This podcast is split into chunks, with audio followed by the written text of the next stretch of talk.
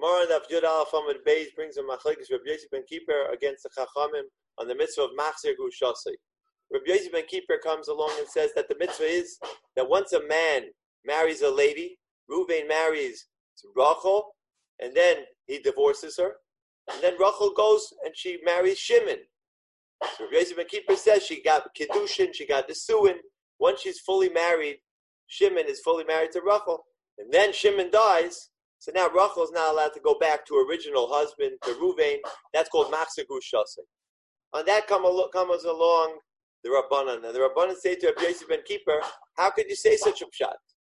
It's not mistaver to say that, according to the way Taisus, the top Taisus explains on Yud Alpha and Beis, she was married beheter till Shimon. She got a full kedushin, she got a full nesuin.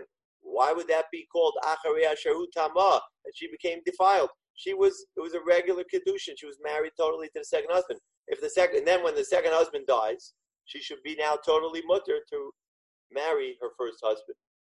So therefore, the Chachamim argue. They say the words Acharei is referring to a totally different context, talking about a soita who became Shinistera. She was went into hiding. She's a soita, and that's called Hutama.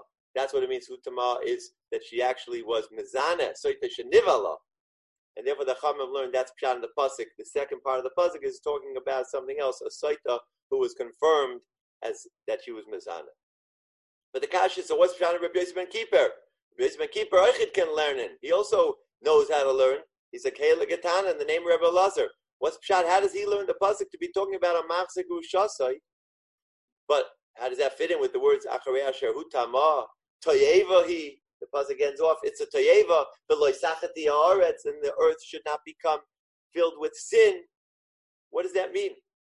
So I thought we could bring out a beautiful idea that's brought down in the Rishonim, the Ramban, the Sforno, the Chinuch. They all say the same idea that the toyeva in the pasuk is that a man might come up with a legal loophole how he could come to to Zanus and to Niyov.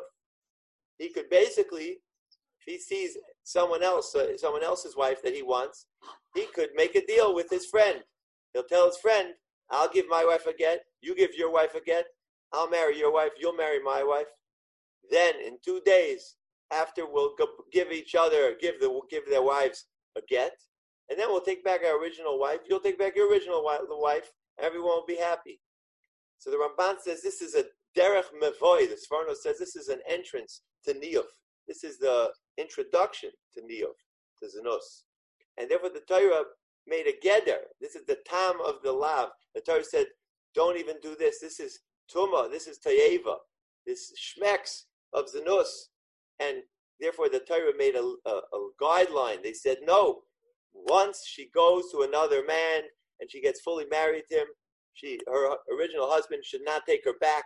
That's called toyevahi. This is the beginning of tzachat aretz, to make the earth filled with sin. So that's what Rabbi Yosef ben Kippur learns. He learns the whole pasuk is talking about regular kedushin and asuin. She, this, the wife married Shimon with real kedushin and asuin, but it's a start of a legal loophole for znus, and therefore it's called toyeva, and it's tuma, and therefore it's usher, the lav of the Torah. Have a great day.